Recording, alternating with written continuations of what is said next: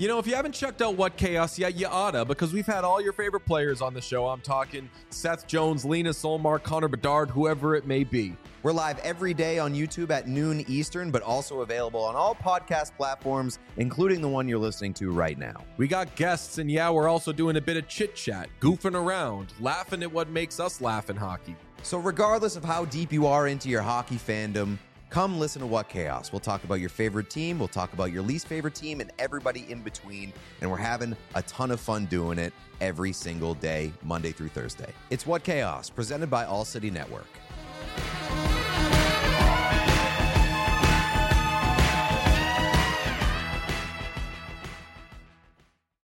Every team, every topic, everywhere. This is Bleav. Today's episode is brought to you by Cars.com. With over 2 million vehicles and 50,000 more added every day, Cars.com will match you with the perfect car for you, your budget, your life, your style. And if you're ready to say goodbye to your current car, Cars.com will get you an instant offer to cash it in. Just start by entering your license plate and get matched with a local dealer who will write you the check. So whether you're looking to buy or sell, just go to cars.com. It's magical.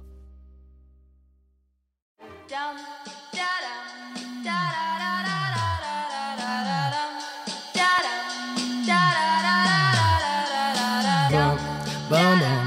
This is gonna feel real good, alright? Most dope. Everybody, please put a thumb in the air.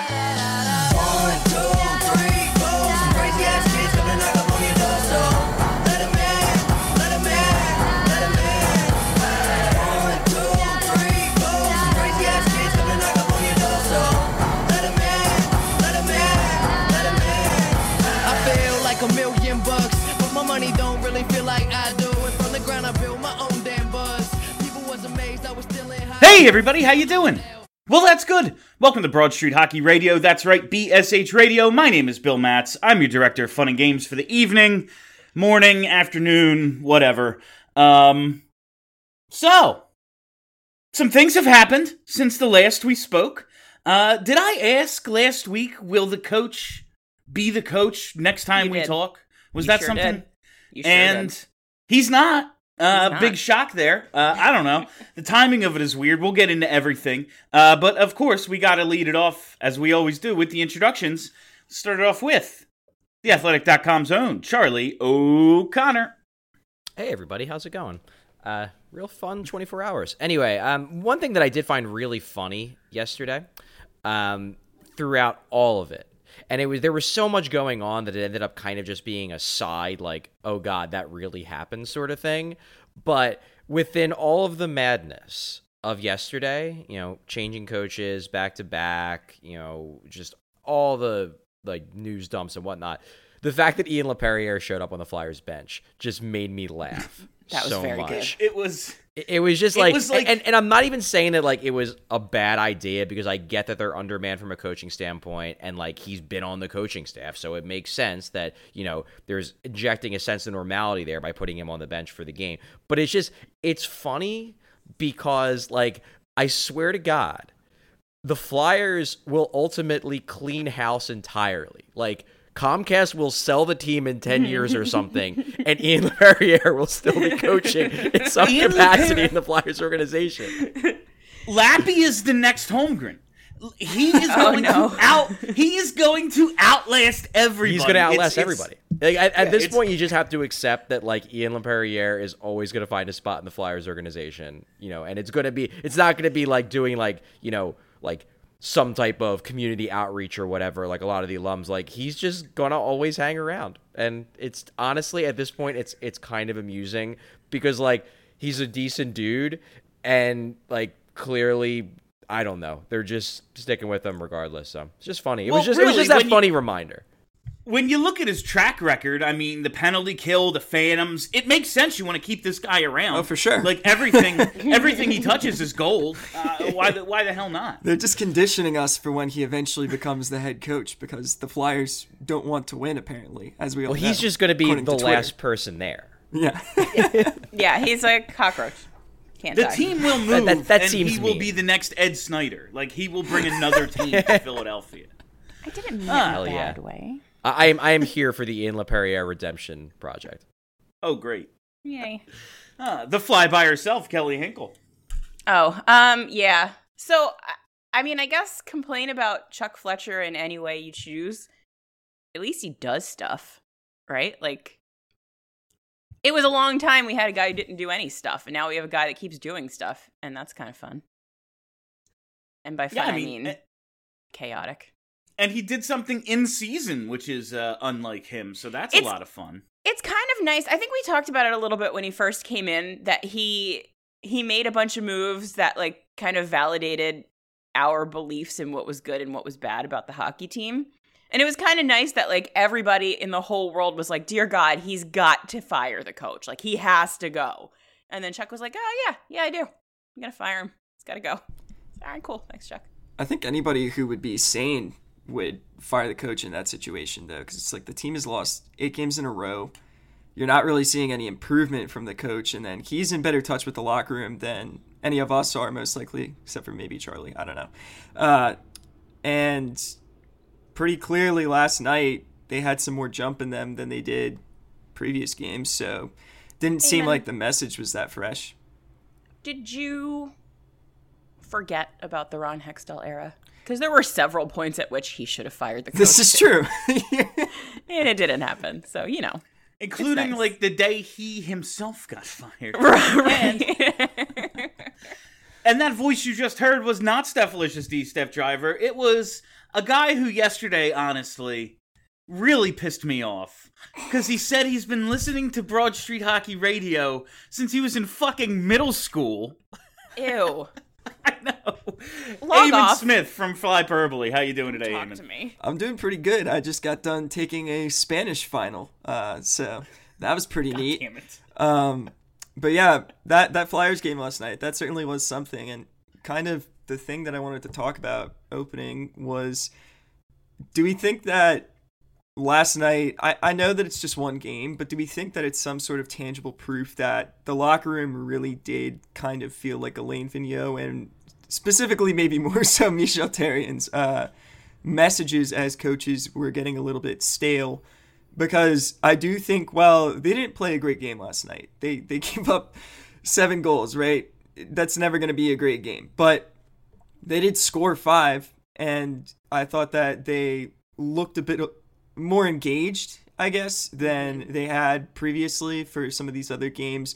Um, there's still clear issues from a player standpoint and from a confidence standpoint, but I do think that maybe just having somebody different behind the bench and a possibility of change in terms of who is coaching the team might have given them a little bit more juice. So, what are y'all's thoughts on that? In in short, yes, and I can. Yes. I, that's not speculation. That's that's what I've heard. Um, I think.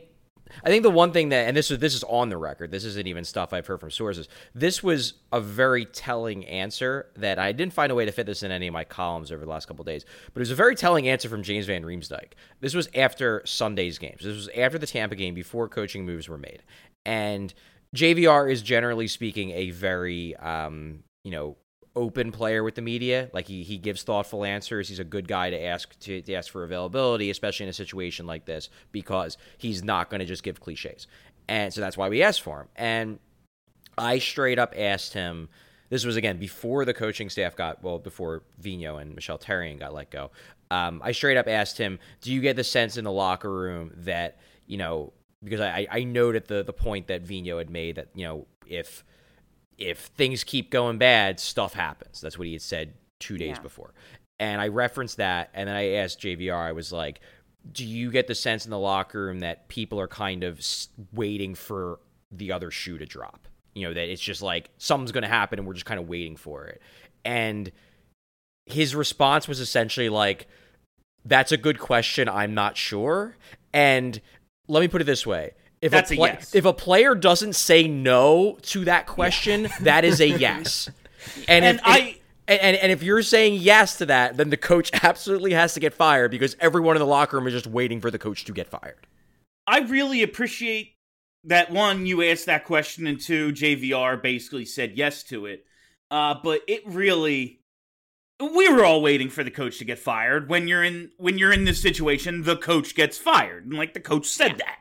Um, the fact that we've been through this a couple of times before, that irks me. That they're just like have some fucking pride. Like go out and win for you. Like go play well one time. Like the idea that the message was lost and they came out yesterday and it was like, oh, fresh, you know, it's a fresh start.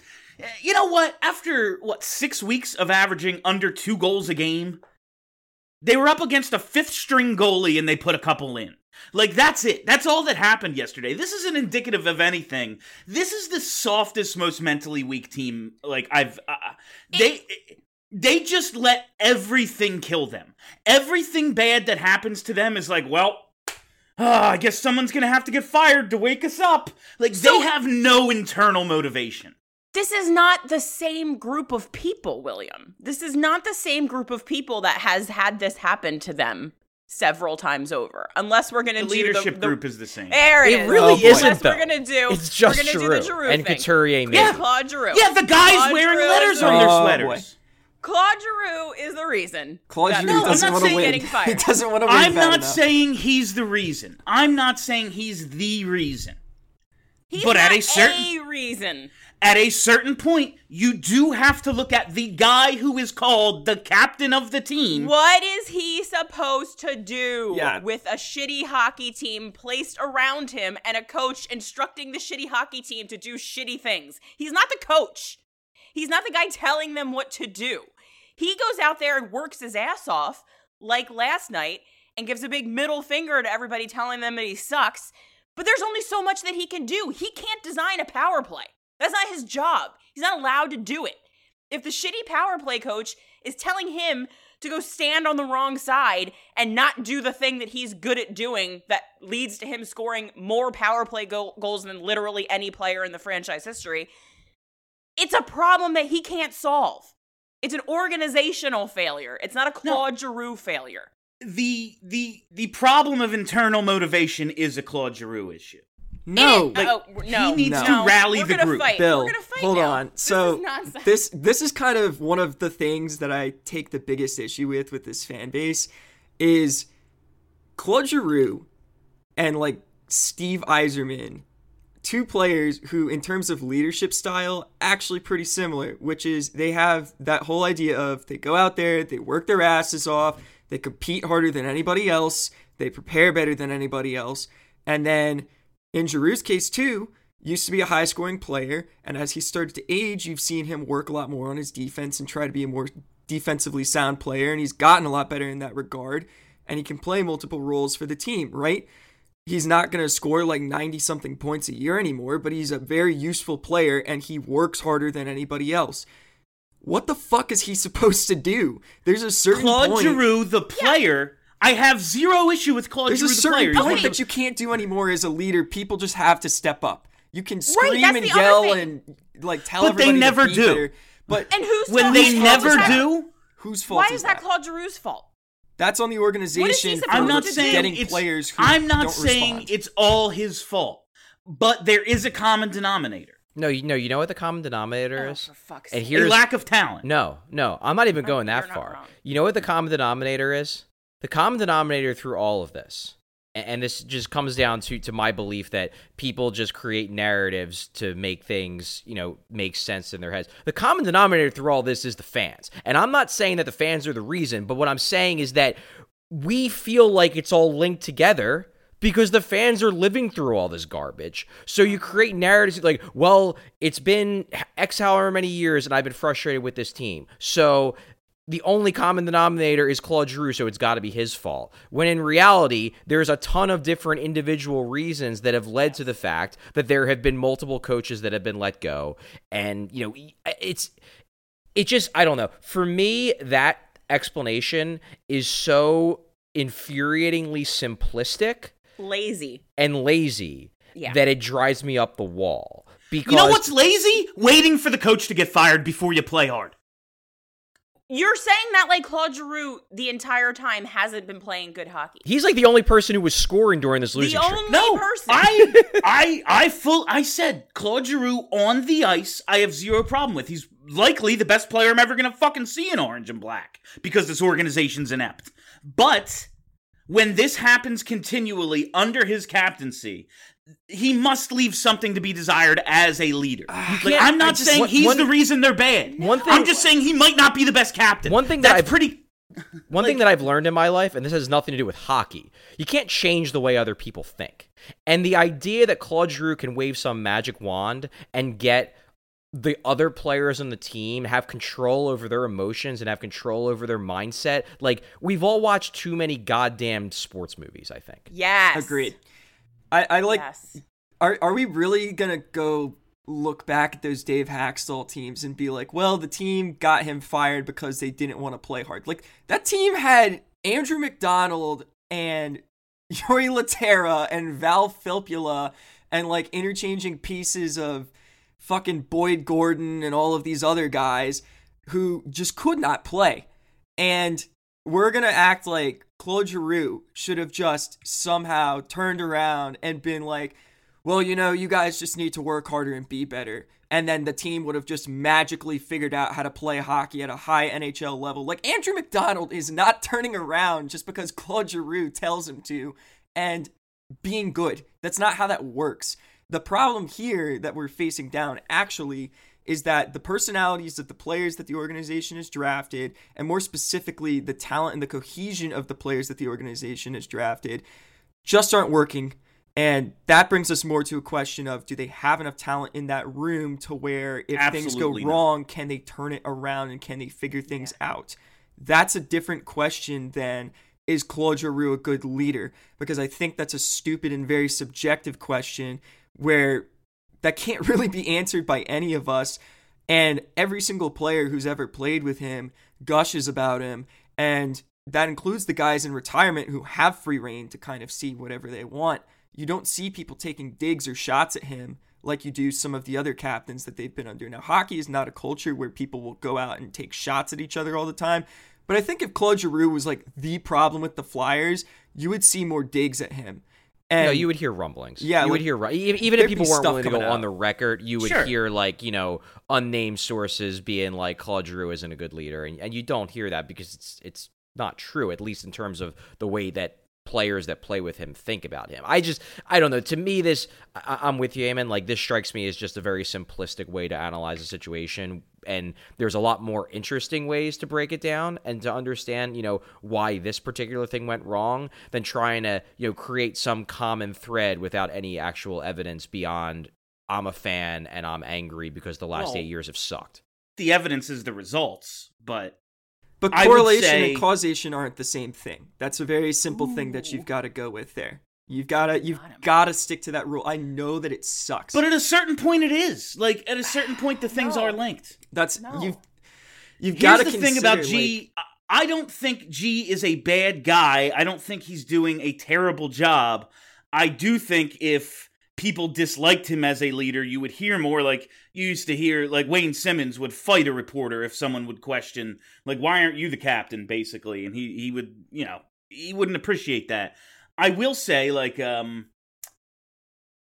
his per the team takes on the personality of the captain and there's just a little bit too much lead by example like i'll take care of my business you all follow that and he does a great job like he's an excellent lead by example dude but uh, I- think you don't hear anyone taking any sort of digs out of him because he is too likable. Like you know who's a real dickhead? Chris Pronger.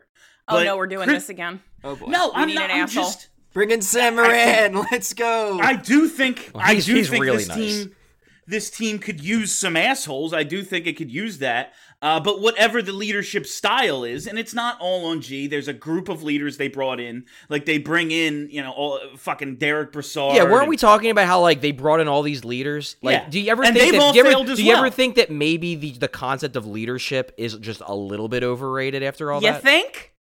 No, you think? it's awesome. I mean, here's but the like. This isn't. it's a important, cliche. but it's not like a fucking cure all. It does not. No, it we- we used fix to a have- team's process. Is the thing. Like you can be Yeah. a great leader and tell players, "Hey, this is how you do things. This is how you work on the little details." But if the players themselves don't go out there and do it, then what the fuck are you supposed to do? Like the team the team for a long stretch here this season has been like under 40% in terms of expected goals and Corsi, which I know I'm going to get labeled as a nerd immediately on my first episode doing this show because I said that, but they're not driving play, they're not controlling chances, they're not doing the things that they are looking to do. They're not even doing the typical Alain Vigneault shit of like holding people up in the neutral zone, which Bill and I talked about the other day uh, and I think Charlie has mentioned a couple times too. Like, this is not a team that's playing the right way, and I think like Claude Giroux, we don't know whether or not he's not holding people accountable. I get the feeling he probably goes to people after games or in practice and says, "Hey, I noticed that you're."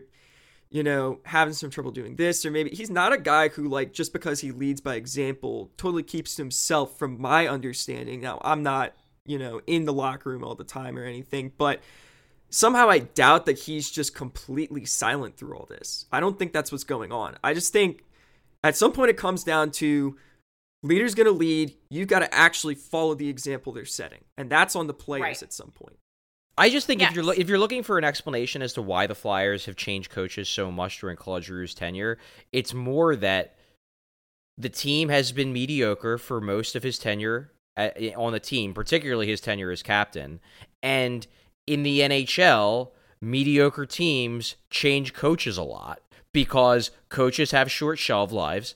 And if a team is mediocre, there's only so long that any hockey team, doesn't matter who the captain is, there's only so long that any hockey team is going to keep listening to what a coach is preaching and whatever philosophy he's saying is great and is going to work if for multiple years that philosophy that you keep hearing is great and is going to work stops working. That's just hockey. There's a reason why coaching shelf lives in the NHL are so short and it's because generally speaking unless you have significant success as a coach there is a shelf life for your message. And it doesn't matter if your captain even is Claude like- doesn't matter if your captain is Claude Giroux, if your captain is Chris Pronger, if your captain is Jonathan Toews, like coaches who don't win have shelf lives. And the reason why my why the Flyers aren't winning is because the team hasn't been good enough for the vast majority of Claude Giroux's time as captain. And this is just a by like the, the the continued coaching changes is just a byproduct of the fact the team hasn't been good enough. It's just what happens when a team isn't good enough. And it's not I even agree. it's not even strictly that. Like, I, I- I'm sorry, Bill, but really quick, there have been six coaching changes while Alex Ovechkin has been the captain of the Washington Capitals. That's the same amount as the Flyers under Claude Giroux He as the captain. And Yeah, well, he was, but the thing is, he was a bad captain until he won a cup. Exactly. And now suddenly it's fine. Mm-hmm. exactly. So he's a bad leader, even though. And, and, like they were also successful a lot of like Yeah. all right they didn't win cups but like But when they you're lost winning the president's trophies that's a little different than maybe getting in the wild But they card, choked. right? See, I- like th- these is are different situations This is a thing that, Is that it? drives me a little fucking crazy. Yes, Yes. thank you, Charlie. No, it- no, because because it's not depending on who's not. writing the narrative. It's not. And here's the thing that drives me fucking nuts about this fan base right now. Everyone is looking backwards to some golden era of Flyers hockey where they kept getting bounced in the second round or the conference finals in a good year.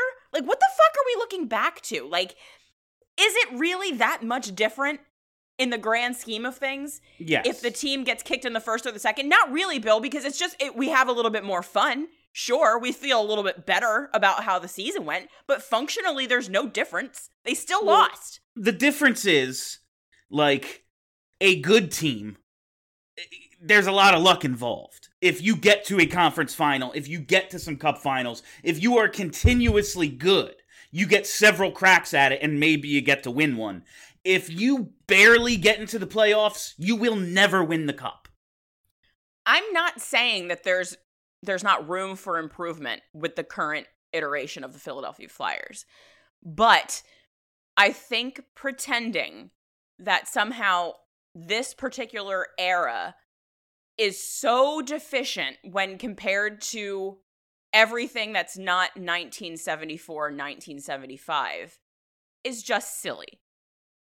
Okay. Like, can it- we? it- sorry, Sorry, Kelly. yes, can we? Can we I mean- move on from the Yeah. extremely tiresome is Claude Giroux a bad captain conversation and Can actually break down what fucking happened? no and that's i wanted we spent did this we spent entirely Get rid of Claude Giroux. We spent Shep. entirely too much time on that, and because I'm not trying to say he's bad at anything, I am trying to say the guy who makes the most money is not blameless. That's all. That's all. He's not blameless. He is. He is. I a mean, flawed sure. human And right, being. and, and right He now, is not if God. if if the if the if if the rebuild would have went the way they wanted it to go, he wouldn't be the best player on the team anymore. No. Unfortunately, mm-hmm. he's he is, especially because Sean Couturier, who I don't think is playing as bad as some people say, but he's not playing as well as Claude Giroux. Claude Giroux has been the best player on this team this year. Yeah. Yes. Maybe you can make a case for Carter Hart, although last couple of games he's regressed a bit. But he's the only one who I think you can make a case has been better than Claude Giroux. And that shouldn't be the case when Claude Giroux is what, 33 going on 34? Like that wasn't the 34 plan. in January. Yeah, I think he's 34 in January. That wasn't the plan. No, he should not be the best player on the team. So uh they did score 5 goals last night. And I got to say, if they're going to lose like every single game, I'd prefer it look like that. You Um, literally predicted that in a tweet. Well, well Dave. my got what he prediction- my prediction was fuck defense, let's win 7-5. But losing 7-5 is a lot better than losing 7-1. I will say that. It sure Uh, I got to see I got to see my boy Cale Makar go end to end like Bobby Orr. Uh, Oscar Lindblom was rocking his jersey last night, and look at that. A pass from behind the net results in a goal. I can't fucking believe it. I it's crazy that what happens when you get close to the net. It's wild. There was there I I didn't know. Sometimes I don't trust my own brain quite a lot when it comes to watching hockey games. There was a, a marked difference in the amount of stuff coming from behind the goal last night, right? Like I'm not crazy. they just like there was a marked difference in how much they tried to get near the net Yeah. instead of shooting from a hundred feet away. Like I feel like on at least one of the power plays, Konecny was behind the net again, which is the thing Yeah. that I've been obsessed with forever. He was up and down the uh, the right wing Yeah. boards. Like he was up on the point, he was dropping down. It was like they moved the puck quickly. They uh, moved their feet. It was like watching a different team. Now Yeah, results the the, same. was remarkable. Yeah, yeah, exactly. Like when that's the huge difference. They tried moving their feet and they scored. Like yeah, they weren't as stationary last night, and it resulted in their best offensive output in fucking eight weeks. Uh, but anyway, let's move on to the uh, the firing of Alain Vigneault.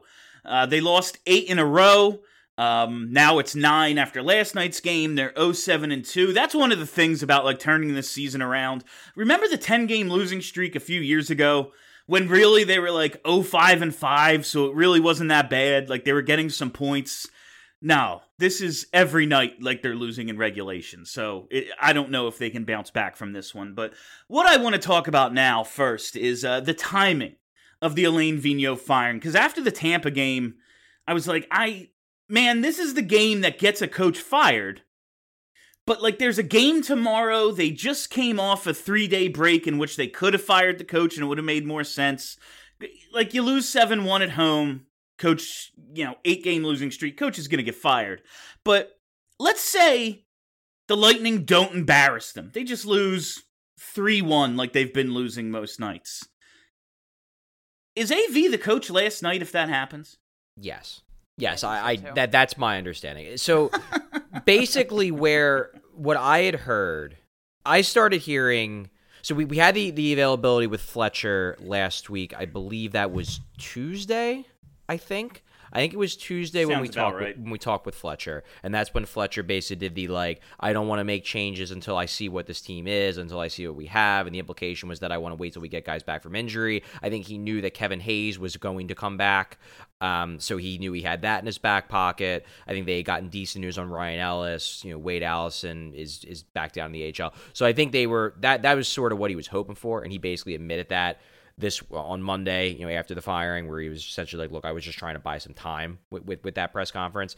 Um, I started hearing, I think it was like Thursday, that they were discussing candidates. I don't, I, I can't confirm one way or the other if they'd actually talked to candidates. Um, Pierre LeBrun claims they haven't. That was his report. If I had to guess, I don't think there were any formal conversation, but I would not be shocked if there were some like intermediaries. You know, it's like, hey, like, you know, give Rick a, give Rick a call and see if he'd be interested if you know maybe this opened up in the next couple weeks, like that kind of stuff. So And Rick looks at the roster and goes, "Nah, I'm good." I don't know. I don't know where else Rick is going to get a job. So uh, let me put it that way. TNT. Maybe- may- maybe somebody like Bruce Boudreau would be like, yeah, I'd rather have Quinn Hughes and Elias Pettersson than than you know what the Flyers have, but. I'm not sure Rick Tocchet's getting bombarded with coaching offers at this point. I'd rather And- work in TV and be left alone by fan bases, personally. I mean, fair. Um, anyway, so that's when I started hearing rumblings that, like, okay, there's something moving here. But it didn't strike me as, like, we're doing this immediately. It struck me as, okay, the ball the ball's rolling, you know, the wheels are in motion. This is gonna happen. It's just a matter of when. Like if is now off the table, it's a matter of when. But I think their preference would have been to get through this ridiculous 5 and 7 stretch because they know and Yeo admitted this in his his presser on Monday uh, Monday afternoon that like there's nothing he can do with X's and O's really until this week is over because they're not practicing. They're playing basically every day. It's a ridiculous stretch regardless. So I think there was a, an understanding with within the, the front office that like if we switch coaches, it's not like the new coach will be able to do anything anyway until we get some practice time. So let's try to limp our way through this. If we can survive the Colorado and Tampa game without the whole thing falling apart, the schedule does get a bit easier. You know, yeah, they lost the Devils, but like the Devils aren't that great. You know, they play Vegas, but Vegas hasn't been as good as people thought. And then they play Arizona, who the Flyers were even able to beat right oh, before this whole thing fell apart. So, like, and after that, I believe, yeah, like there's there's easier games. that they can play Montreal, who's a disaster. So it was kind of like if we can get through these two, maybe we can sort of limp our way through the next couple weeks. We can try to find a candidate, you know, that we like that wants to that wants to be a Flyers head coach, and then you know, at some point we move on from Alain Vigneault because clearly it's not working. That's what I think they wanted to do.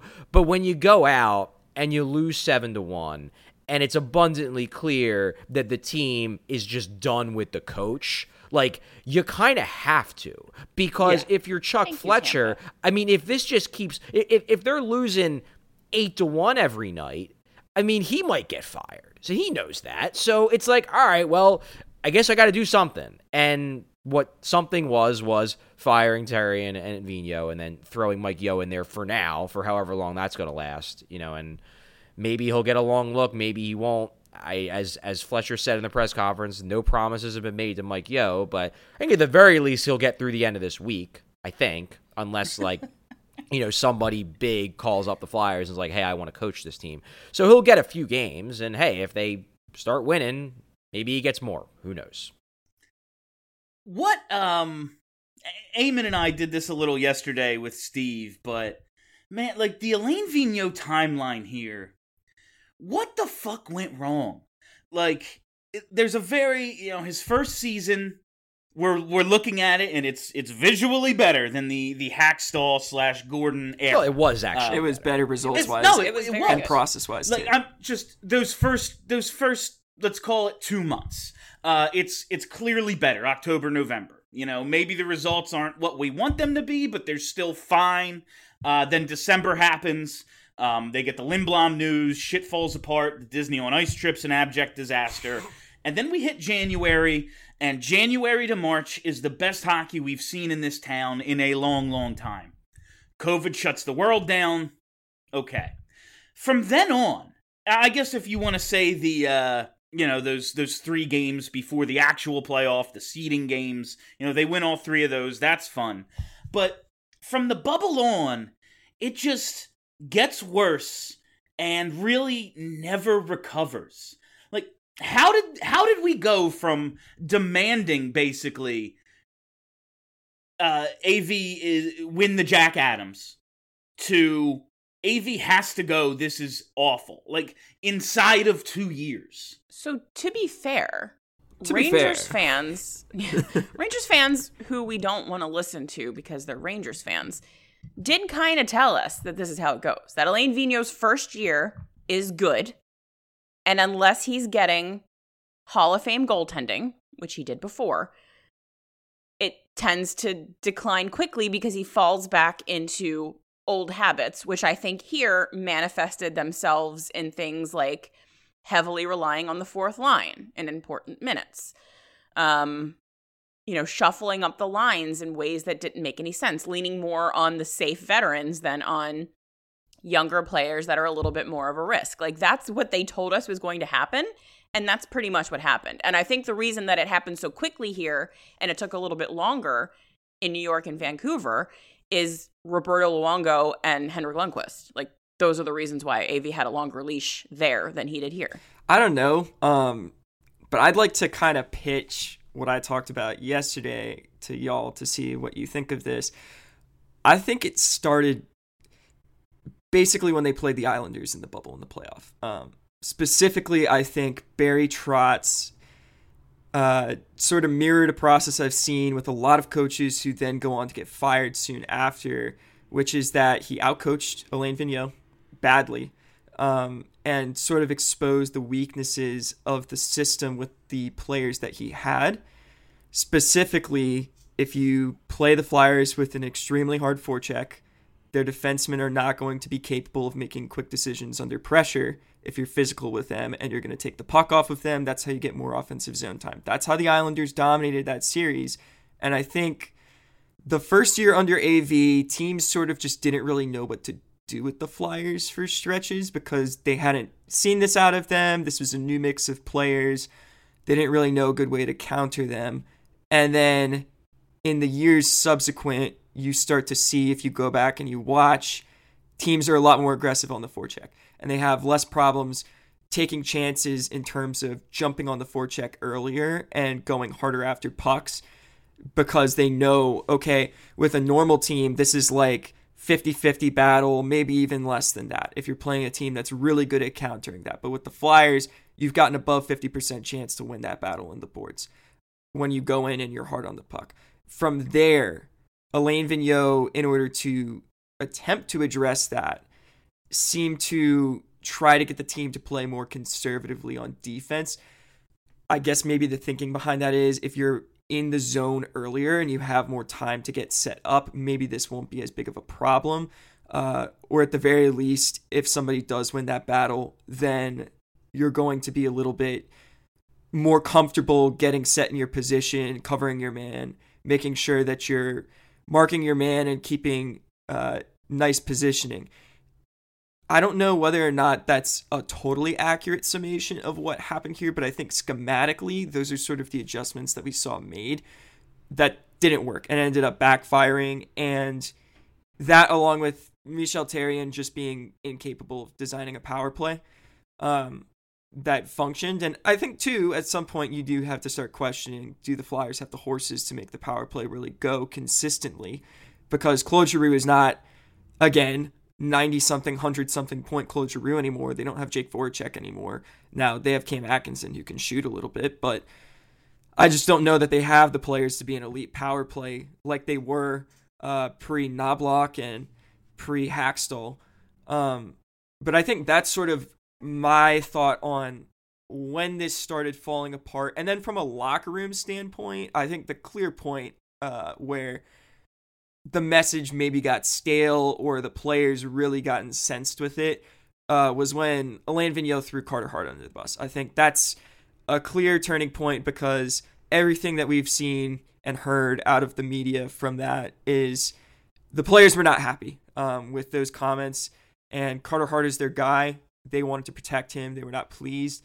Now, I don't know that you can cite that specifically as oh like that was the only reason that this happened or the main reason. I'm sure there were like personal issues with the coaches. This is the ass crew after all. But uh i i do think that from an outsider's standpoint that's where when i observed this team i think things kind of fell apart there.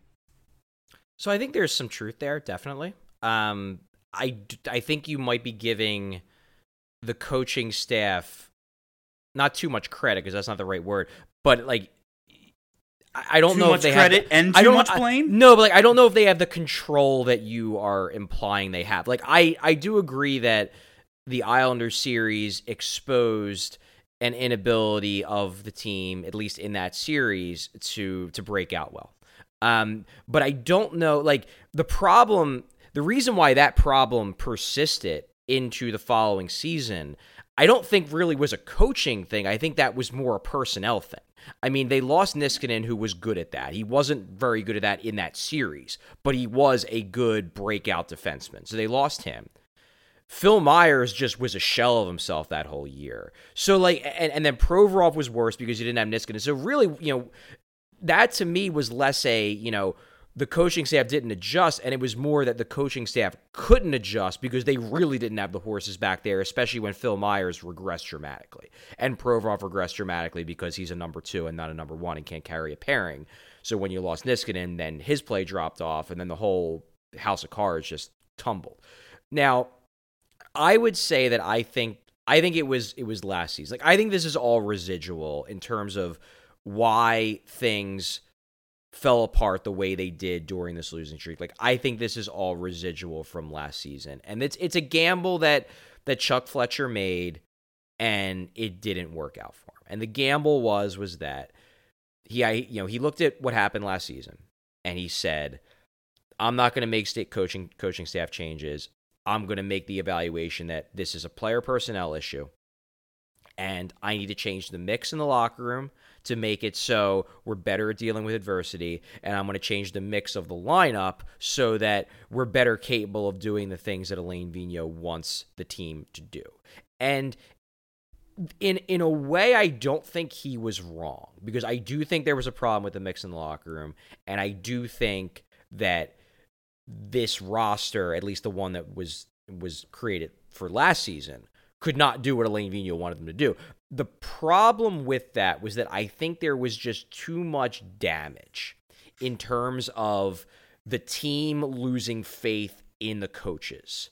There was too much damage done during last season that even if the coaches were right, it didn't matter because like you can't restore that faith once it's gone. And I think that Fletcher banked on the coaches being able to restore that faith. And he was hoping that, you know, well, you have Ryan Ellis, you have a roster that can do everything Vigneault wants them to do. If they start out strong, then boom. The faith's going to come back because it's going to be like, yep, we're that same team from 2019, 2020. See, actually, these coaches' ideas do work. Well, that didn't happen. That didn't happen for multiple reasons. Some of it was just bad luck. Some of it was injuries. Some of it was that I just think that like they underrated the loss of faith in the coaching staff that resulted from last season. I think there was just residual damage that it was not going to be fixed just by a summer. And I think there was carryover this year. I think that was a big reason why when shit went bad during this losing streak, and I, and I reported this in my piece, guys were just like, this system is is just not good. I mean, there was there was legitimate frustration with the the emphasis on dump ins. There was legitimate frustration with what they were doing in the defensive zone.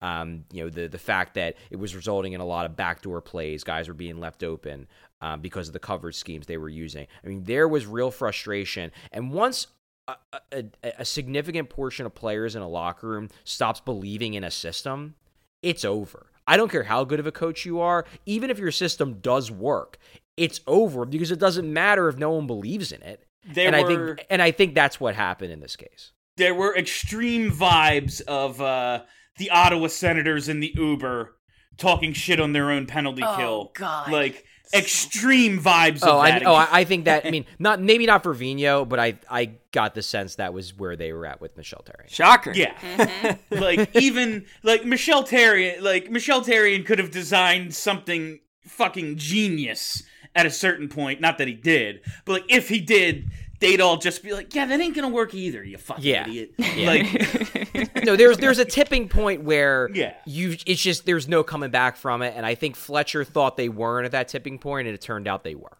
I mean, when you go 3 for 54. Well, I'm no, I, I guess you- I'm talking I'm talking about before that. yeah, yeah.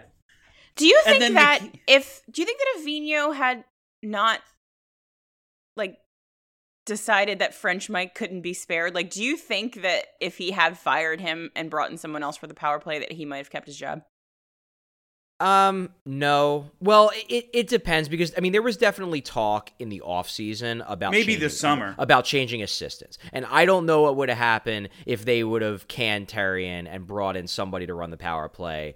Like I. I I know we're talking a lot about Tocchet as a head coaching option. I believe he coached the power play in. Pittsburgh, and I would not be shocked if that was brought up. If it was mm-hmm. like, well, we can Terry and we bring Tocchet in as an assistant to coach the power play, would not be shocked mm. if that was considered. But Vino made it clear this was his coaching staff and he wanted it. Now, if Vino would have caved, who knows? I, I, mean- don't know. I don't know if it was already past that point and it wouldn't have mattered. But clearly, what he did do didn't work. So And in that in that specific example of bringing in Rick Tocchet, the head coach is not going to be like, "Oh yes, hire my replacement." Yes, Yeah, yes, that- that fair. That let's completely fair. Let's do that. Let's have him sitting there waiting for me It's to a really fuck up. point. Like that's just not going to happen. All right, we got to take a quick break, and then we're going to talk about Mike Yeo and a couple other things on the other side before we wrap up. I realize we're at like 50 minutes or something, but we gotta we gotta get a break in here. So let's do that, and we'll be back on the other side. This is advertiser content brought to you by Frito Lay.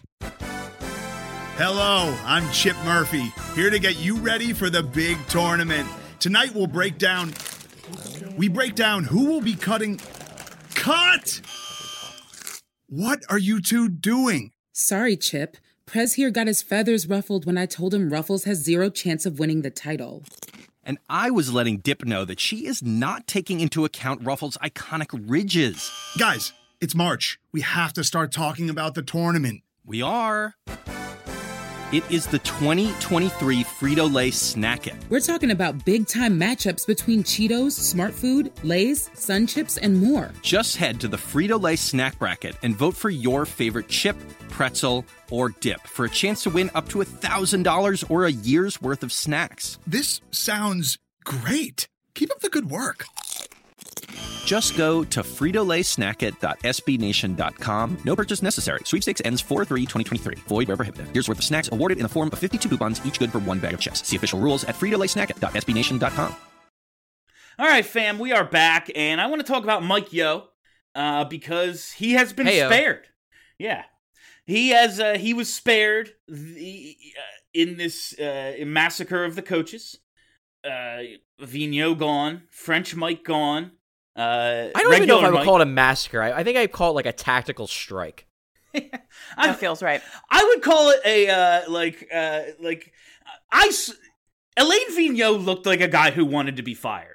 Like he knew it was coming, and I think he's happy about it. Quite honestly. I, I you know that is that's something I want to talk about because this is something that I haven't been able to get confirmed by anyone, but I just wonder. Like I got the sense that after last season he was just exhausted. Like He looks the, the- exhausted. Like the the pandemic and the challenges of the pandemic on hockey, I think really wore at him, and I'm not sure if he's like. I legitimately wonder if his heart is even still in this. You know, if, you know he's he talked so many times in his postseason press conference at the end of last season about how it was it was less like a, a statement and more of a plea that like I just want next season to be normal. I just want it to be normal and like big mood because shit. I mean, I would love it if it was normal again, and I certainly was very much there in May. But you just got the sense that like he was just uh, not quite done because he obviously wants to win a Stanley Cup. He hasn't won a Stanley Cup. It's something that's got to eat at you when you you're a top 10 coach in terms of wins. You've never won a cup, but you just wonder if he was just kind of like just just drained. You And got the see it- sense that he was just drained. The martini You know what, meter ran low. you know what though? Like these guys are so up their own asses. Like, hey, Alain, if you want to win so badly, why don't you fucking try something different one time? Like, yeah, like stop thinking that you know all the answers already, and your system is the thing that's gonna win. And if it doesn't work, then oh darn, I guess it's the player's fault. Like, fucking do something different, dude. like when your power play is operating in the single digits, maybe your buddy ain't getting the job done. It's very Like- fair. Very fair. But I like I will say I think we've seen it across professions. Like my mother uh, was an elementary school teacher. Um, she always said when I when I don't want to get up and go to work in the morning, that's when I'll retire. And she loved it, always had a good time. And then all this pandemic shit, and she was just like, I'm done. This sucks. Yeah. Like Yeah. I can see that. I can Yeah. see it with a coach who's been at it a long time, like Vigneault, where it's like, I do this, I enjoyed it the way it was, and now it's just so much different. It's not what I like doing. Yeah, like I, I can see that. Yeah, like so one one thing that raised my eyebrows about that as well, and this is something I came across in my reporting.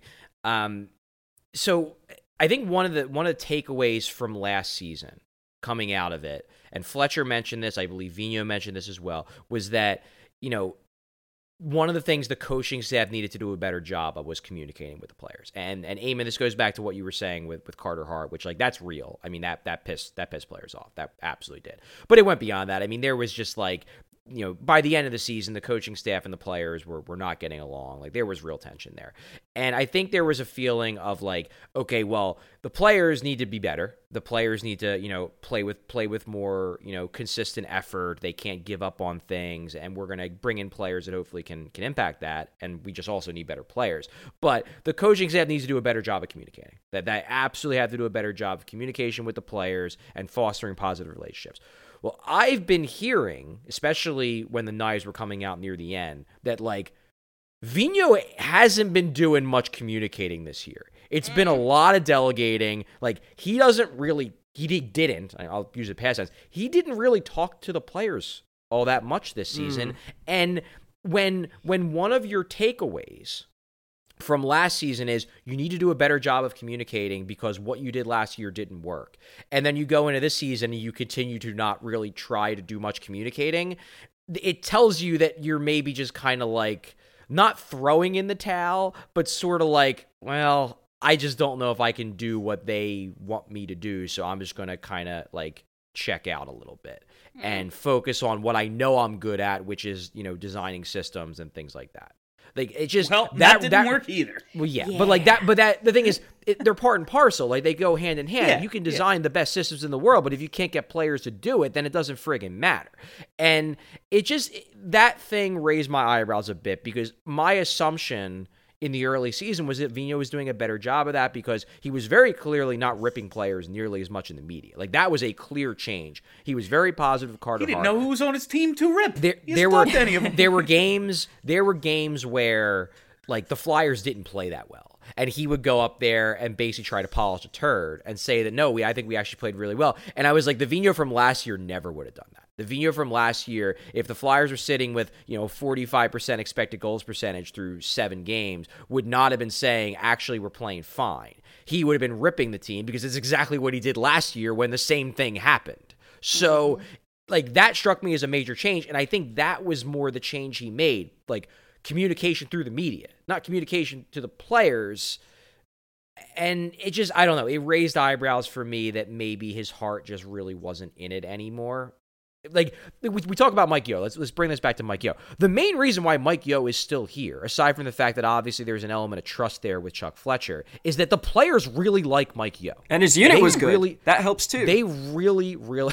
yeah, well, half that does help. But I mean, it was bad. It was bad last yeah, year. but it's half Like, decent. That's true. It's half decent. It's it. It's half decent. But they really like him. He connects well with the players. You know, my understanding when I was talking to sources last week was that the players wanted Yeo to stay. I wasn't sure if he was going to stay, but the players wanted Mike Yeo to stay. They were out on Vino, they were out on Terry, and they wanted Yeo to stay. And I think that's why he stayed because Fletcher's like, well, you know, we have to get an interim. Might as well keep the guy who the players like and maybe try to turn it around at least from an attitude standpoint. And in the interest of in the interest of I ripped the players at the beginning of the show for like kind of checking out on AV. I think you're making some good points here. AV wasn't exactly all in with them either. Like there's an element of Yeah. this is a mutual parting of the ways, not with the organization. Like he's fired, but like, oh good, they fired me. You know, I wasn't really trying all that hard anyway. I don't think it w- it went quite that far, but No, I do no, I- think I'm- but, but you, you you know what I'm hyper. Yes, no, I, I I get exactly what you're saying, but let's bring it back to Mike Yeo because that's what I want to focus on here. Um, we're talking about the idea of him the rest of the way, him the rest of the week. Who's to say? We know he has ties with Chuck Fletcher, as Charlie just said. The players want him to stay. If the idea, and I have no idea what fucking direction this organization is going to take, maybe we can tackle that. But if the idea is that this experiment has failed, it's time to tear it down and start over. And if Chuck is going to be the guy entrusted with doing that, which, okay, we'll see. Um, I think he's going to be at least. yeah, it the end of seems the like season. At least through the end of the season. when we talk about like how we perceive people. Like that press conference last week, I perceived, and we talked about this. I perceived Chuck Fletcher as a guy who has the keys to the car. Like hockey's on him. That's that seems that's my interpretation of what I saw uh, from everything over the last eight nine days. But I don't hate the idea then if it's gonna be Chuck Fletcher of sticking with Yeo at least for this season because there is that trust between Fletcher and Yeo so that they can communicate. And it's a lot of remember Charlie when uh the Phillies brought in Charlie Manuel just to be the hitting coach?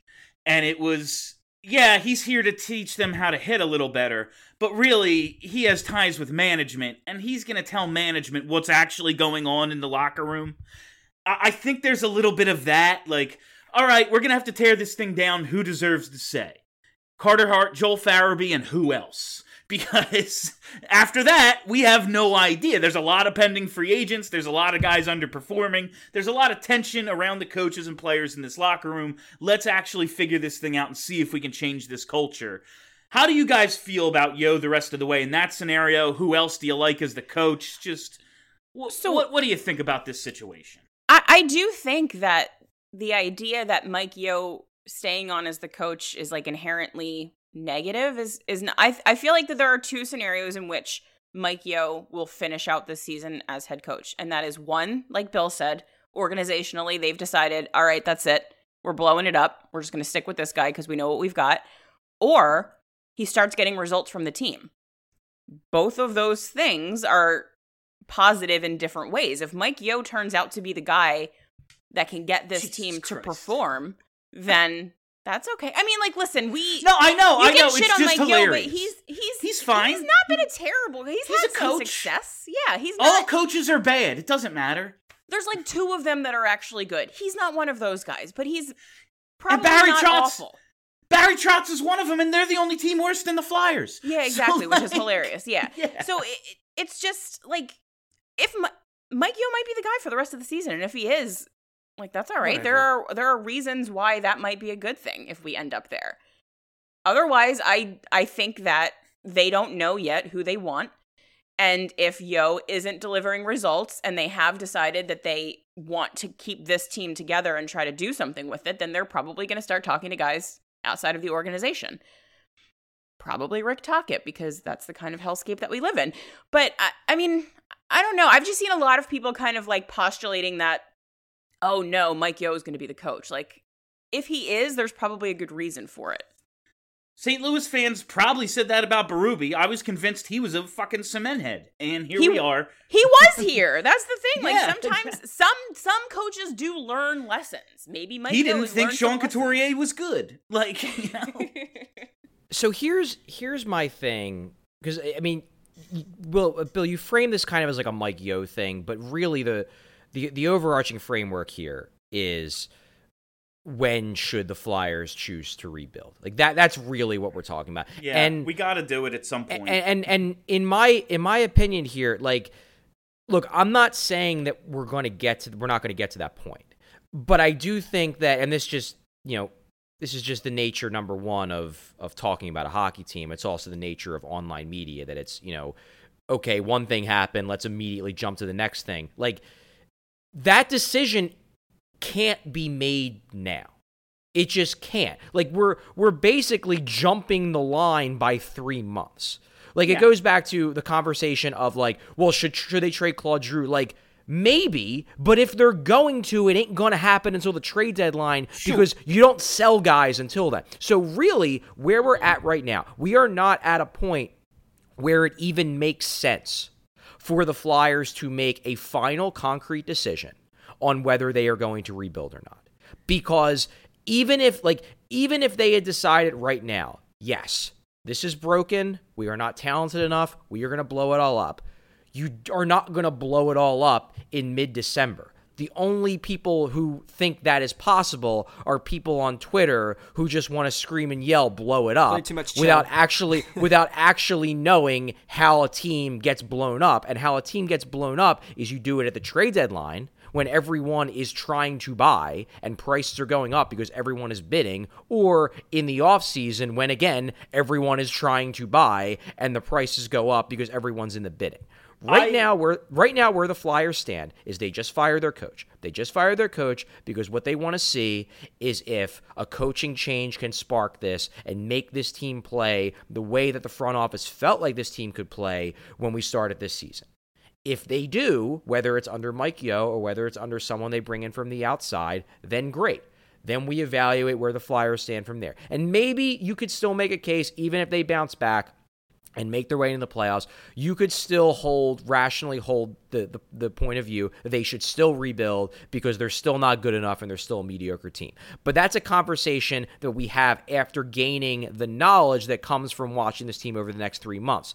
You have to have that knowledge though, because there's no benefit to blowing it up now because you can't do it anyway. So you might as well wait and see if they turn around. And if they don't turn it around under Yeo or whoever coach comes in, then you know you probably do because then you know you're not good enough. Then you know that it doesn't even really matter what you want to do with Claude Giroux. Claude Giroux probably looks at this situation and says, "I don't want to be here anymore because this team's gonna, this team isn't good." And then he's not going to want to resign. So then you're, then yeah, then obviously trade him. Like that's the thing about the Claude Giroux discussion that kind of it doesn't infuriate me, but it's just kind of annoying. Where it's like this isn't a decision that is going to be made by the Flyers. This is a decision that's going to be made by Claude Giroux. If Well, Claude yep. Giroux wants to stay, he will stay. If Claude Giroux wants to leave, the Flyers will accommodate him because if Claude Giroux wants to stay, I don't think there's a scenario where Claude Giroux says, I want to stay, and the Flyers say, sorry, we're getting rid of you. Nope. I think this is. I think the Flyers are in a position with Claude Giroux where they believe Claude Giroux has to, has the right to decide how his Flyers career ends. And if the Flyers are as bad as a lot of people think they are, and if they're going to stay bad, then I, I would be surprised if Claude Giroux wants to stay, and I would not blame him in the slightest. But like this to me is more of a Claude Giroux decision than a Flyers decision. The decision is going to be made for the Flyers based on how they play the rest of the season. the major decision of Giroux you cannot do for like there's going to be plenty of time to talk about G. We don't need to do it right here.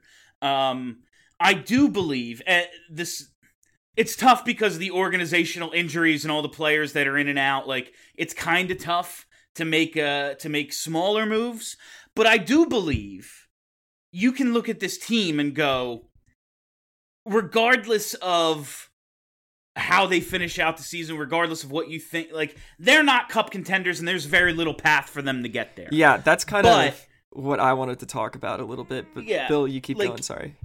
You can you can make smaller decisions, like let's try to move on from Keith Yandle because Cam York can't be as bad as this guy. There's got to be some fucking team out there that thinks Keith Yandle can still play because that's how hockey works. We thought he could still play. Uh, like, let's move on from these pending free agent veterans who aren't contributing anyway. I don't care if it's a conditional seventh. Get something, and let's kind of move in the direction of let's see what our internal options can do. Uh, and I hate being in that position. I loved the idea of a Braun Yandle third pair, just a couple of veterans you can put out there for 16 minutes, and hopefully a disaster won't happen. But guess what? Disasters seem to happen when Keith Yandle's on the ice. He stinks. So, like, let's make these tiny micro decisions and see if we can move the team forward in either direction. And then we can get to the Claude Giroux decisions and the JVR decisions when the time is appropriate. I realize it's difficult right now because there's so many guys injured, eh, like there's just organizational upheaval.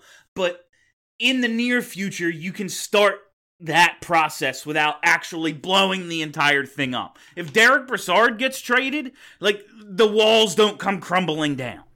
I just so this kind of brings me to sort of a discussion that I'd like to have here, which is first off, I think it's it's maybe too early to say this concretely just because we haven't seen the results over a long period of time with a healthy roster and a new coach. Sure.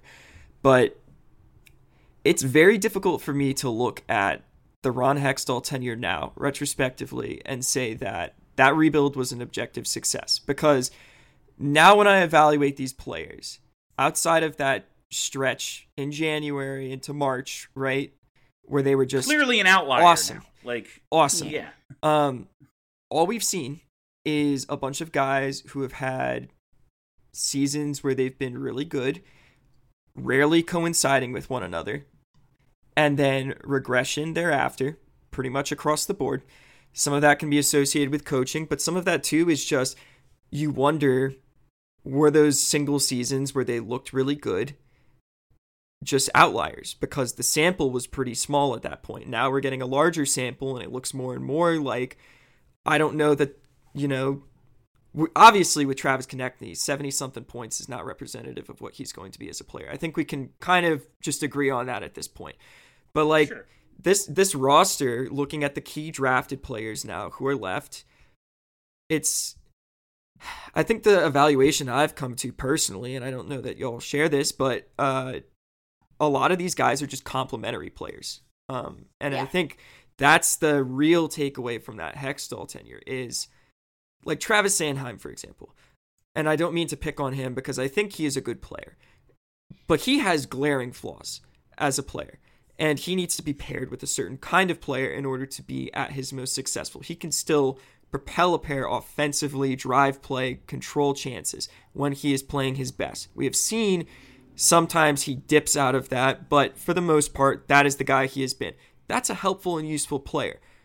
However, the Flyers don't have a guy to pair him with.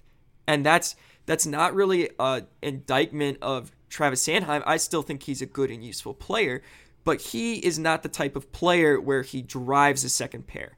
And I've been a little bit spoiled in my time uh, as a hockey fan watching the Nashville Predators. So my perspective is a little bit different because I, I've watched teams with four number one defensemen on them, which is ridiculous. And I'm not expecting that out of the Flyers. But when you watch a second pair defender, you should have at least one guy on that pair where if you take a partner off, and it doesn't need to be a specific type of partner paired with them, they're still capable of playing to their maximum effectiveness. Now, that's not to say, like, if you pair them with Andrew McDonald, they should be lighting the world on fire, but if you put them just with a capable player who doesn't match up with them perfectly stylistically, they should not become a liability in a certain phase of the game. And I think with Travis Sanheim, that's sort of my understanding of him as a player is he's really gotten a lot better at denying entries. He's great at stepping up in the rush and making decisions when it comes to joining play in the offensive zone. But in terms of defensive zone play, he gets outworked, outmuscled, and he's not the best positionally. So you need a certain type of player to play with him. Travis Konecny, there have been spurts where he's propelled the line, but he's not a guy who's consistently been the dude on a line and been successful doing that. He needs to be paired with a certain type of player. Uh, Ivan Provorov, we have hard evidence now over a long stretch of seasons that he's a dude where he's only going to be successful if he's paired with somebody who's better than him or at the very least is really good and capable. These are not the types of players that you should be getting out of a long term rebuild. When you look at NHL teams that have had success, specifically in the postseason, the way that they're built is they have a drafted core of three to four guys who can truly elevate the games of people around them. And then from there, you supplement with trades, free agents, and you need to replenish the bottom of your roster when those guys who are your core pieces sort of elevate into the top of the lineup with cheap uh, entry level contracts from some of those guys that you've drafted in the bottom six. I think the Flyers have done a good job of that. The problem is they're missing the top of the lineup people. And that comes from the fact that they never drafted at the top of the draft. Some of it is luck, some of it is all bullshit. Well, they did draft at the top of draft once. Ivan so that. Provorov, but like No. Yeah. Nolan No. Patrick. Nolan Patrick, but they got horribly unlucky, right? And they didn't get multiple cracks at that. Some of it is rolls of the dice. But I think the theory that I kind of come out of this with is look at Detroit. That was an awful situation, right? It was coming out of the awful situation. It's it when Steve Yzerman walked in there, it wasn't nearly as bad as it was initially under Ken Holland. They were working their way out of that. But still a terrible place, devoid of talent. They didn't have that many positive assets outside of like Dylan Larkin and Tyler Bertuzzi. Maybe Anthony Anthony Mantha. But like they have turned it around within three to four years. And some of that is because Steve Yzerman is a fucking genius, and I don't think we can expect that out of every GM. But some of it too is that a rebuild should not need to take that long to see results. And that's what I've drawn out of the Hextall era is you look at successful rebuilds around the league and you should not be looking like the New Jersey Devils where you're 6 7 years in and you're drafting talent and the talent isn't elevating the results significantly outside of maybe small spurts. The, and and the Devils are an example of what could go wrong if you tear this whole thing down, which is you get the high end talent, but it doesn't necessarily fix the issues. You still have organizational problems. But I think it's worth trying because again, the teams that have won the cup in the salary cap era are the teams that have drafted those core pieces. The, it's the only way. The only outlier that you see is the Blues. That's it. And they still had some insane drafted talent on that roster. They were just older. But like you have to take 10 cracks at winning a Stanley Cup in order to have a shot at winning it. And I think the way the Flyers are built and a lot of teams around the league are built is that GMs have in mind if I make the team good enough to make the playoffs as a decent playoff team and the goalie gets hot and things fall the right way, we can win the cup.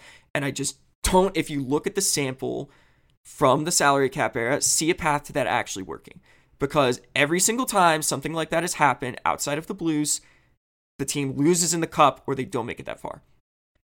Well, I mean, I think what you're doing here in a roundabout sort of way is you're just relitigating the Hextall tenure. And I mean, what it what because like you mentioned Detroit. I mean, the reason why Detroit at its core has turned things around is because they have Lucas Raymond and Moritz Seider. I mean, that's yeah. the reason. They're they're two elite players that they got in the top 10 of the draft. Now, the big reason why Detroit, I mean, Yzerman's a great drafter, and that was, you know, he's stuck his neck out and made some really great picks that are paying major dividends early. But a lot of that is because they've drafted in the top 10 multiple times. The thing with the Hextall tenure is that they didn't draft in the top 10 multiple times because like they dropped they drafted in the top 10 they had Nolan Patrick, but that wasn't even that was lucky. That was a lottery thing. They were originally supposed to be 13 they had Ivan Provorov. And Provorov, like, yeah. if, if we we want to relitigate the like the Ivan Provorov pick was fine.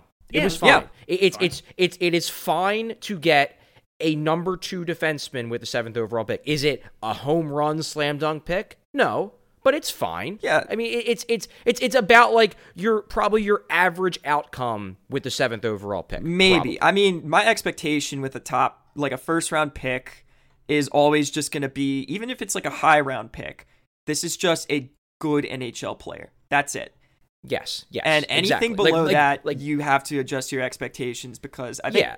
uh, Dr. T, Mr. I, did a whole study on the the possibility of getting an NHL player from the first round to the second round to the third round, and it's just huge declines in probability in terms of succeeding there.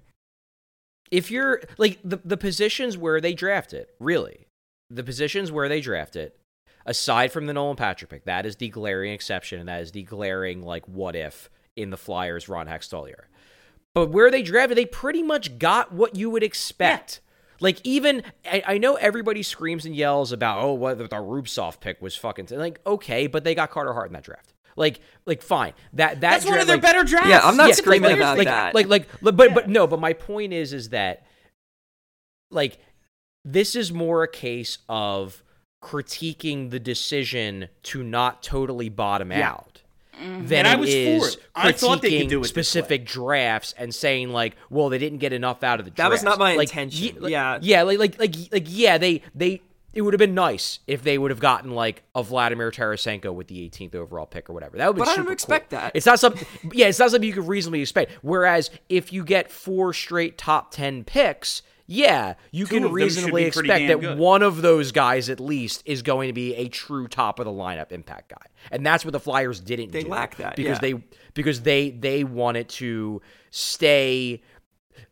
This is where I think some of the there, there's there's a bit of a misconception here because a lot of people look at it and they say the reason why Ron why the reason why Ron Hextall's tenure failed is because Comcast wouldn't let him bottom no. out. no, that, that's not true. That, yeah. that really isn't true. It's the not reason why yeah. the Flyers didn't bottom out is because Ron Hextall said that he didn't have to. And not only that, Ron Hextall's belief, and you can disagree with all you want, Ron Hextall's belief was that if you bottom out, you risk completely destroying the culture of a team and turning it into a culture where losing is expected. And that in, and- has and in happened. fairness, that is a risk. That is what happened in Buffalo. I, Yeah. That is absolutely what happened in Buffalo. But you also have situations where what happened in Detroit, where they did bottom out, they were bad for a while, and now it looks like they're coming out of it with a ton of talent.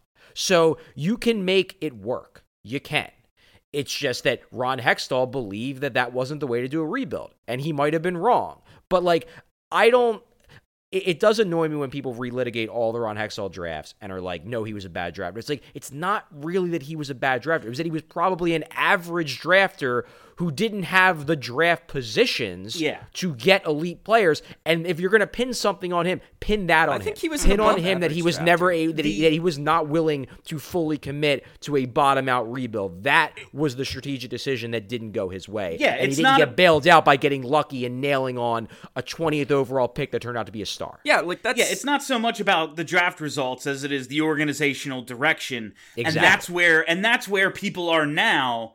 And I don't blame them for just being like it I, I and I'm one of the people. I thought Hextall's thing would work. I thought the idea of, you know what, I, I don't want to be one of these teams that just becomes a loser and then all these young guys come up together with no leadership. I think it makes sense to have a G and a Jake and even a Simmonds or whoever they kept uh, from that era uh, around on the other side of this thing to like see the kids through it so that it's not just lose lose lose and you never learn anything because there's no one who's ever been anywhere on the team to help you. I thought it would work.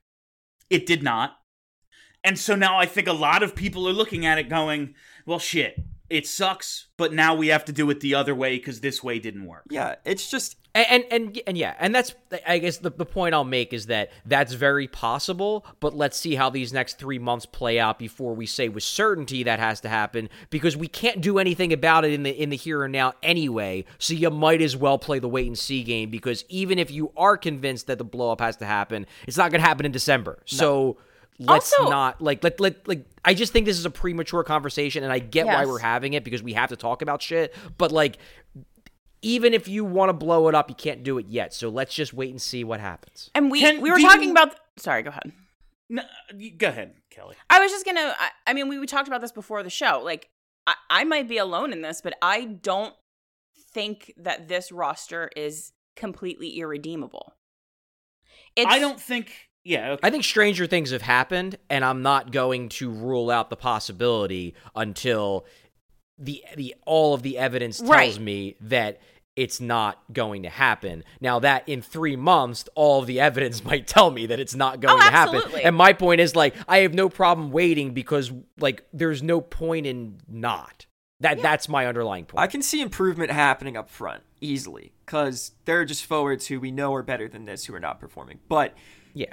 Defensively, this team is a shit show, and that's where kind of But I how look much does Ryan it. Ellis fix that though? Yeah, yeah, it but will like be interesting to see how the defense. It should plays not- it Dallas. It will be interesting. a, a, a legitimately good team should not be a player like No, I agree. removed from being like Ryan Ellis should not make you a good defense, and then when Ryan Ellis isn't there, you are a bottom five defensive unit in the league or something along Well, those tr- lines. well, true, but I mean, you could make a case that that's a combination of the lack of Ryan Ellis and the fact that the coaching staff completely. Oh yeah, it team. hurts too. Yeah. obviously, but like, I don't know. It's just, I I I totally agree. So I- the the I Hextall don't thing, uh, like I was not attacking his drafting ability. I think he did a good job with the picks he had, but he had to be fucking perfect the way he wanted to go about rebuilding that team. Yeah. team. Oh, absolutely. And that's Absolutely. That's why I'm like, I know that it's early, and I know that we're not going to see any actual tangible decisions on this front made in a while. But it is worth having this conversation before this team, you know, turns it around all of a sudden under Mike Yeo and makes a run to the wild card and all of a sudden we're talking about again maybe they figured it out maybe they figured it out because we've had this conversation before as fans right? And we've had this conversation covering the team before. Like this has happened.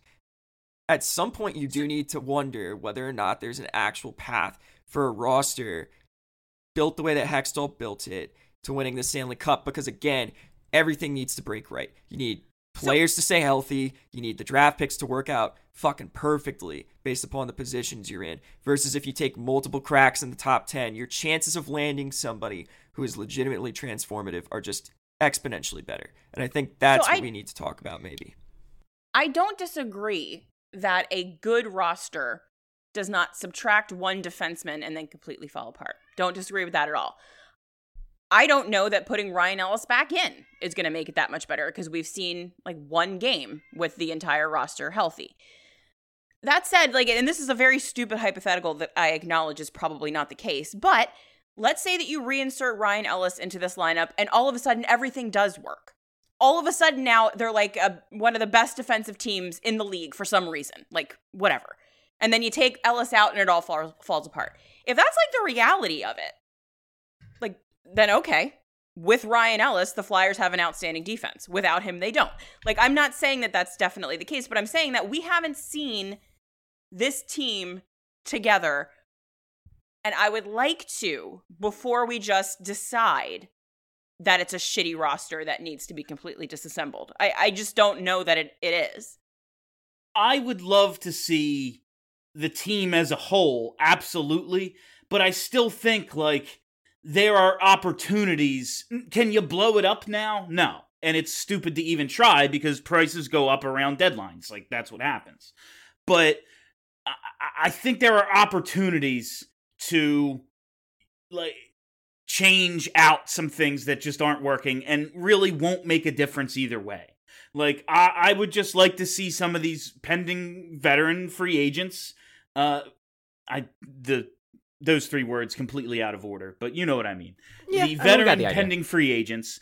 Um, if you move on from some of them and insert some younger guys. I'm not Yeah. saying like what we always said under Hextall, like just play the kids. That's not what I'm saying. I just think it, there's no difference to me. Like if it's fucking Zamula or York or Yandle, they probably will all bring the same Ye- very little Yandle's to this just- line. Yandle's been bad. I mean, Yandle He's got off to a very Yandle got off to a good start, and that was cool. And since then, he has looked horrible. Very bad. Not like, great. And a lot of this, like, you can only make these moves when the organization as a whole gets a little healthier. But, like, again, if Derek Brassard gets traded Yeah. and the walls come crumbling down, that means this team was never any good to begin with. I'm not advocating. Well, I mean, he's for- not even playing, so Yeah, I'm not I- I saying mean, that I'm just Fletcher using should And look what happened, Charlie. Look what happened.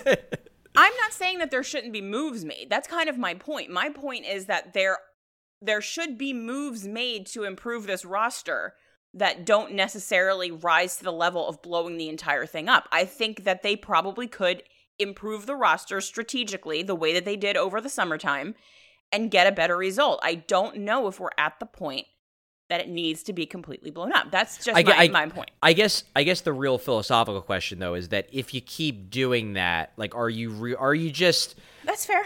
are, are you just doing things to do them, knowing on some level that like it's not going to fix the true underlying problem? And look, my thing is that like I'm still in a wait and see approach because like what else can you do?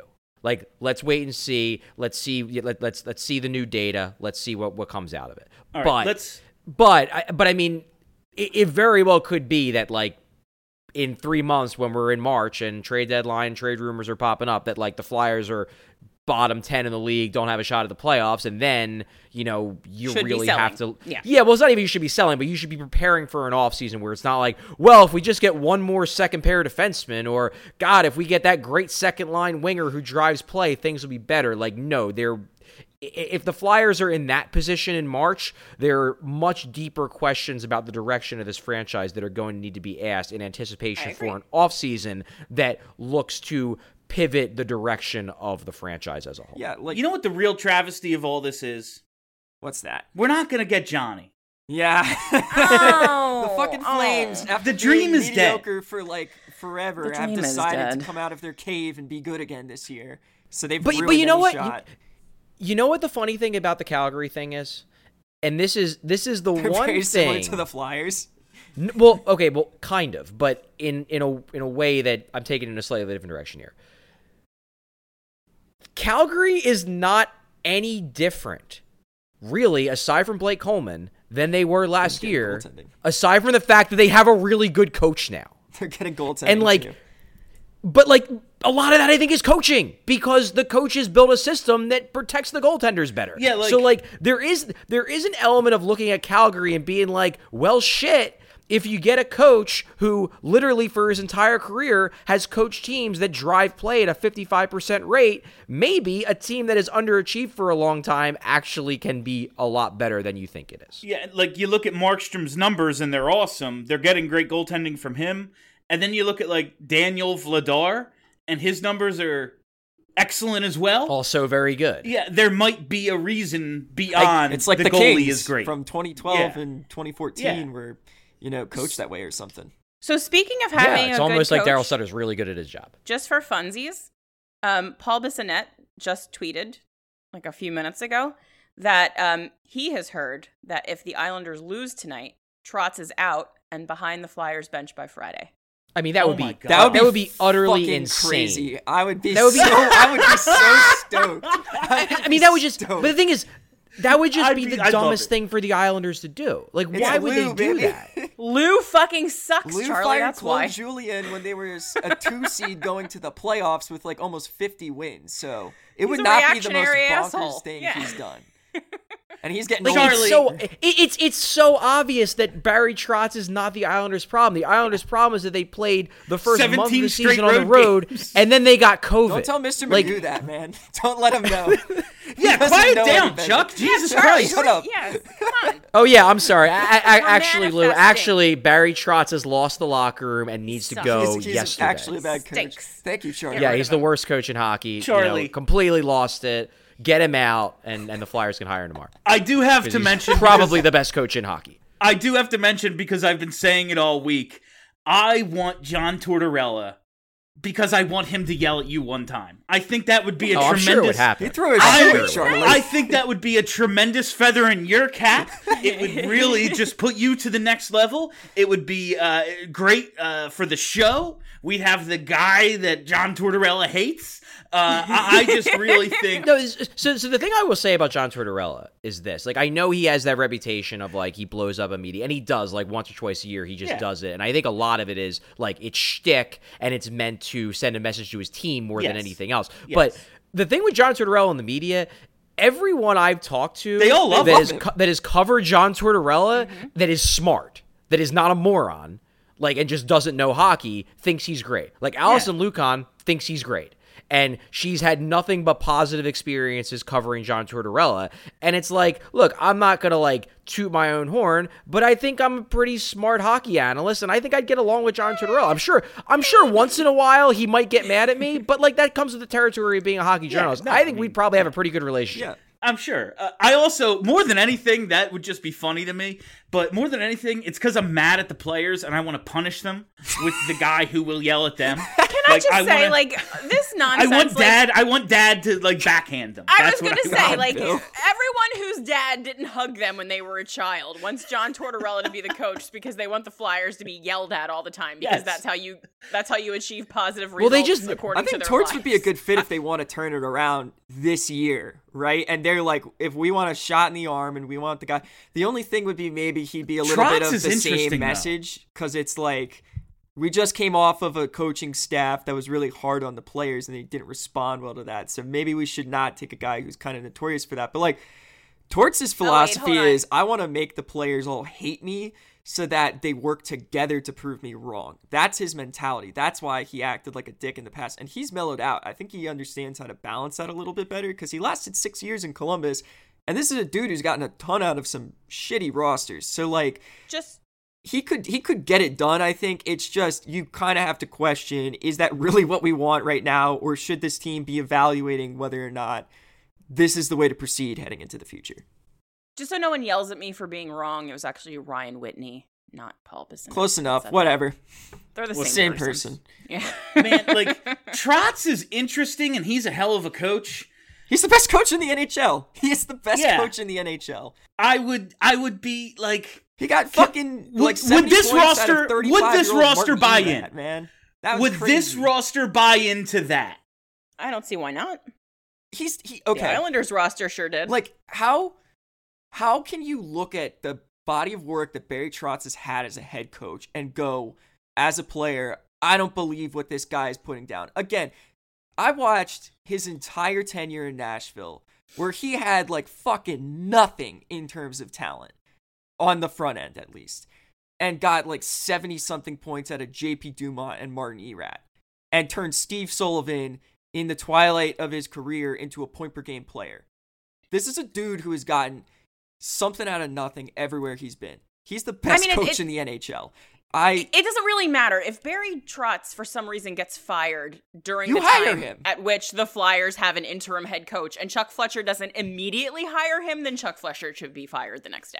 the question Like the second more that Barry does I come here. Yeah, I, I mean, the, literally the only explanation as to why, like, if Barry Trotz were to get fired and not be hired the next day by the Flyers, is He if Barry want. Trotz does doesn't wanna want to come coach here. the Philadelphia Right, Flyers because there is no reason. Like, there are there are probably like. 20 teams in the NHL where if Barry Trotz were fired, they should fire their head coach that Yeah. day Right. solely to Not hire even- Barry Predators Trotz. Not even an interim. Not even an interim. Like, No, if like their you just have coach, some yeah. random Yes, coach. just you should fi- get rid just of fire. Yeah. Like, and, and and it probably would be more because Trotz is better than pretty much all the coaches in hockey. But it's just like there are some teams where like that coach is working for that team, so like I don't think it makes sense to rock the boat. But like, there's a lot of teams that are just puttering along with a mediocre head coach, and it's like, hey, if if if if you're holding like.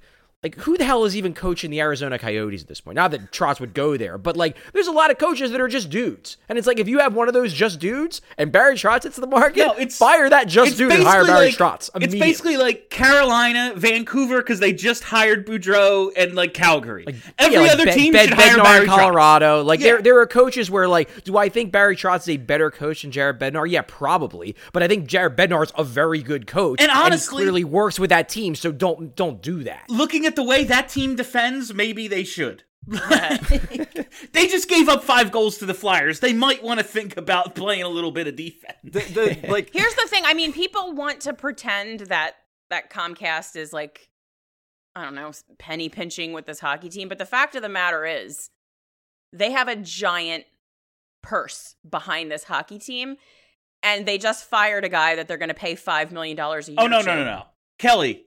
You can't bring a giant purse into the Wells Fargo Center anymore. Oh, I, that's I true. learned this last night. Or what a tiny, fucking a what tiny a fucking facade. sham It's this so rule stupid. is. oh yeah, there's lockers over there you can rent for fifteen dollars though. Like that's not the dollars. like that's So- not so- the so biggest goddamn scam in the world. So in in fairness, with regards to that rule, I agree it's really dumb. I will say that every single concert venue I've went to since the start of the pandemic, which does not include the Wells Fargo Center, has the same dumbass rule. Oh, I every don't- I- venue does. It's still stupid. I, I I don't know why it like became a thing over the last year and a half, but it did, and it's just a thing now. so they can make more money from you. That's all it is. Probably. That's the Twenty two dollars to park, fifteen to park your purse. That's the part that's the real the real kick in the balls is that not only can you not bring your stuff in, but we're not even gonna like charge a dollar for the lockers for you Yeah. to put your stuff in. Yeah, we're that- that is fifteen dollars. We're gonna make Yeah, a a revenue slap stream out of the fucking lockers outside of the arena. Like that's the part that's just all right. All right. We've moved on. We've we've moved into the absurd here. So let's let's wrap That's it weird. up. Uh, do we have anything else? Is that it? Are we done? I think I that's pretty much it. All right. I think we talked about This a was lot. fun. I don't even know what we talking. I talked about. I mean, we Great spent the first 25 minutes relitigating Claude Giroux as captain, I so think it was it only was one of those days. I think it was only 18 minutes. oh, right. sorry, my So- bad. I overshot it by seven. So that is all the time we have for you on Broad Street Hockey Radio this week. Thank you all for listening. Thank you for hanging out. If you haven't already, what the fuck's the matter with you? Hit the subscribe button. I say it every week. Just do it. Just do it. Hit subscribe. Boom. Problem solved. All the content you'll ever need. Just search Broad Street Hockey uh, wherever you find your podcasts. Content, content, content. This is like the third show I've done in the last 24 hours. Uh, there have been others as well. So what are you waiting for? Do that. All right. My name is Bill Matz. For Kelly, for Charlie, for Eamon. Have a great week, everybody. Are you ready to talk about sports? Who's